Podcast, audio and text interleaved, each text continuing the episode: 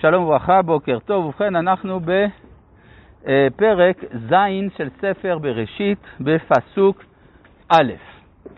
כפי שהתחלנו לראות, פסוק זה סותר את כל מה שאמרנו עד עכשיו. עד עכשיו דיברנו על ההבדל בין אברהם לבין נוח, שאברהם הולך לפני השם, ואילו נוח הולך אחרי אלוהים. אז יש פה שני הבדלים.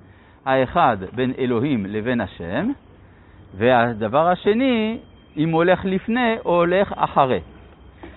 ואז אה, הסברנו יפה מה מבדיל בין שני הצדיקים האלה. אבל פרק ז', פסוק א', פתאום מפיל לנו את כל מה שאמרנו. ויאמר השם לנוח, בוא אתה וכל ביתך אל הטבע, כי אותך ראיתי צדיק לפניי בדור הזה. אז כך ששני ההבדלים שדיברנו עליהם מקודם, נמחקו. אז אפשר להגיד שהכוונה שבמשך 120 שנה, אז נוח עבר שינוי. עבר שינוי מצדיק שהולך אחרי האלוהים לבין צדיק שהולך אחרי השם. אבל אז הוא היה צריך להציל את דורו, וזה לא עבד.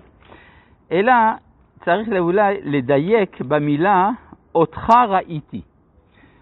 לכאורה זה מילים מיותרות. היה אפשר להגיד, בוא אתה וכל ביתך אל הטבע, כי אתה צדיק. כי אותך ראיתי צדיק, זה דיוק מסוים. זה בא לומר, אני ראיתי מה שאחרים לא רואים. כלומר, ראיתי אותך שאתה צדיק, אבל, שאתה צדיק לפניי, אבל זה דבר שבדור הזה לא יכול לבוא לידי ביטוי. אתה צדיק לפניי בדור הזה. אז בעצם מה, מה אומר הקדוש ברוך הוא לאברהם, לנוח? אתה כבר אברהם, אבל אתה אברהם מדוכא הופעה. אי אפשר לבטא את זה, כי הדור לא מאפשר לבטא את זה. אבל מצד הזהות שלך, אתה כבר אברהם. משל למה הדבר דומה? לאדם שיש לו מידה טובה של נדיבות לב. הוא רוצה לעזור, אבל הוא באי בודד, אין למי לעזור. אז הוא באמת אדם נדיב, אבל אין ביטוי לדבר הזה. זה לא פוטנציאל, זה כבר מציאות, זה בזהות שלו, אבל הוא לא יכול לבטא את זה. זה כוונה, אותך ראיתי. ואפשר גם לדייק, מניטו היה מדייק, המילה אותך, בעברית מאייתים אותה א', ו', ת', כ' סופית. ואילו כאן היא כתובה בלי ו', כאילו שכתוב איתך. יש איתך צדיק לפניי שיעמוד בדור הזה, וזה אברהם. כלומר, אתה נושא בקרבך את הזהות של אברהם, ומכוח זה אתה ניצל. יוצא לפי זה שעד עכשיו חשבנו שהמחלוקת בין היהדות לנצרות זה האם יש אה, מה שנקרא, אה, אה, מה שנקרא קפריזה אלוהית, כן? כלומר, לפי הנוצרים, האדם ניצל לא בגלל שיש לו זכות, אלא בגלל שהוא קיבל חנינה. זה המשמעות של מצא חן בעיני השם. אבל לפי מה שאנחנו מבינים, יש שלוש, זה לא שאו שאתה צדיק או שיש לך חנינה, אלא יש שלוש מדרגות. יש חנינה מוחלטת, יש זכות מוחלטת, ויש משהו באמצע, הזכות של הזהות. כלומר, יש זכות, אבל, כלומר, יש סיבה שבגללה האדם ניצל, למרות שלא רואים, וזו המשמעות של אף על פי שאינו ראוי, ראוי מלשון לראות, אז יש סיבה, רק הסיבה תתגלה בעתיד, אתה לא רואה אותה עכשיו. וזה אה, מה שקרה, הזכות של הזהות, אפשר, בשפה הקלאסית קוראים לזה סגולה. סגולה, הטעם הזה, נכון? זה הטעם הזה, סגולה. וזה מה, ש, אה, מה שמציל את נוח. ואז אפשר גם להבין את כל שינויי הסגנון שפתאום מופיע כאן, מופיעים כאן. מן הבהמה, אה, סליחה, מכל הבהמה הטהורה תיקח לך.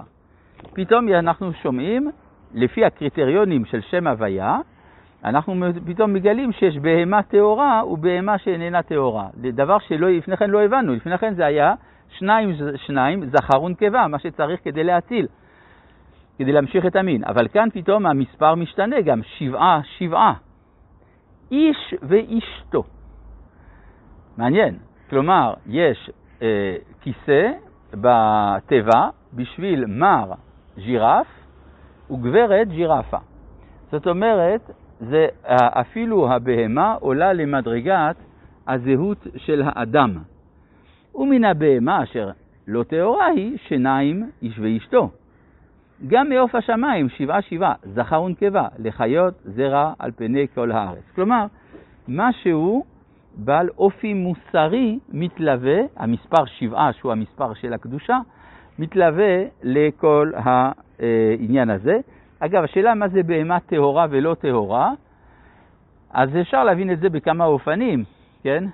אה, אבל בפשטות, בהמה טהורה, הכוונה שלא קלקלה את דרכיה. מה שאין כן בעלי חיים שקלקלו, נקראים לא טהורה. כי לימים עוד שבעה אנוכי ממטיר על הארץ. מה זאת אומרת לימים עוד שבעה? למה צריך לחכות עוד שבעה ימים? חז"ל אומרים דבר מעניין, אלו היו ימי אבלו של מתושלח. ו... אז מה, אם יש ימי אבלו של מתושלח? אז יש, והקדוש ברוך הוא התעימם באותם הימים טעם של גן עדן, כדי שיחזרו בתשובה ולא חזרו. מה המשמעות של הדבר הזה? יש לפעמים, כשצדיק מסתלק מן העולם, בוודאי צדיק בסדר גודל כמו של מתושלח, אז פתאום יש איזו הרגשה מיוחדת בעולם שלא הייתה קיימת מקודם. פתאום מרגישים את החיסרון. הרי יציאתו של, של צדיק מן העיר עושה רושם.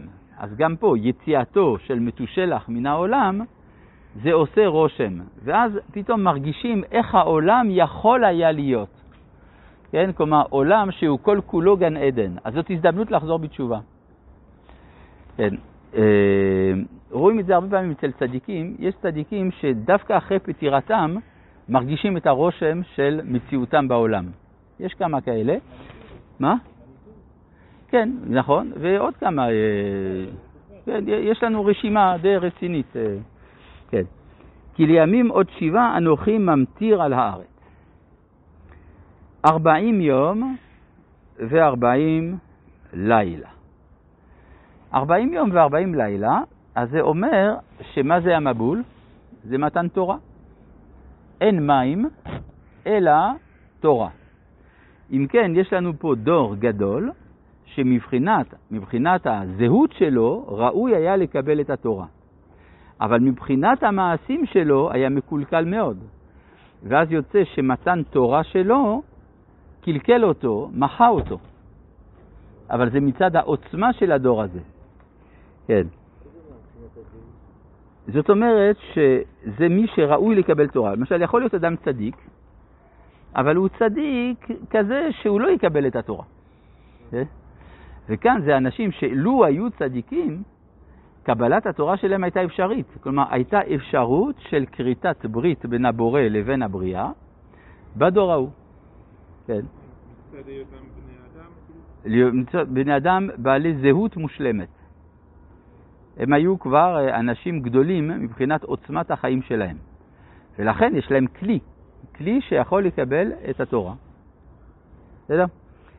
ומחיתי את כל היקום אשר עשיתי מעל פני האדמה, ויעש נוח ככל אשר ציווהו השם.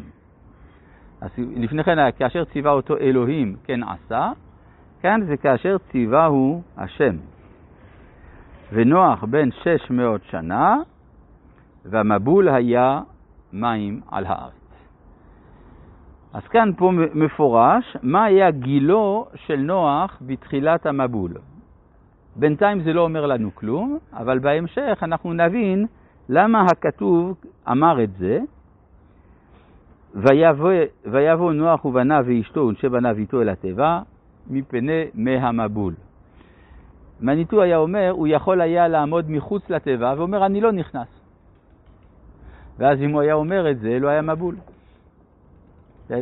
אבל הוא נכנס מפני מי המבול, מן הבהמה הטהורה ומן הבהמה אשר איננה טהורה, ומן העוף וכל אשר רומס על האדמה, שניים שניים באו אל נוח אל התיבה, זכר ונקבה, כאשר ציווה אלוהים, את נוח, רבי חנניה בן הקשה.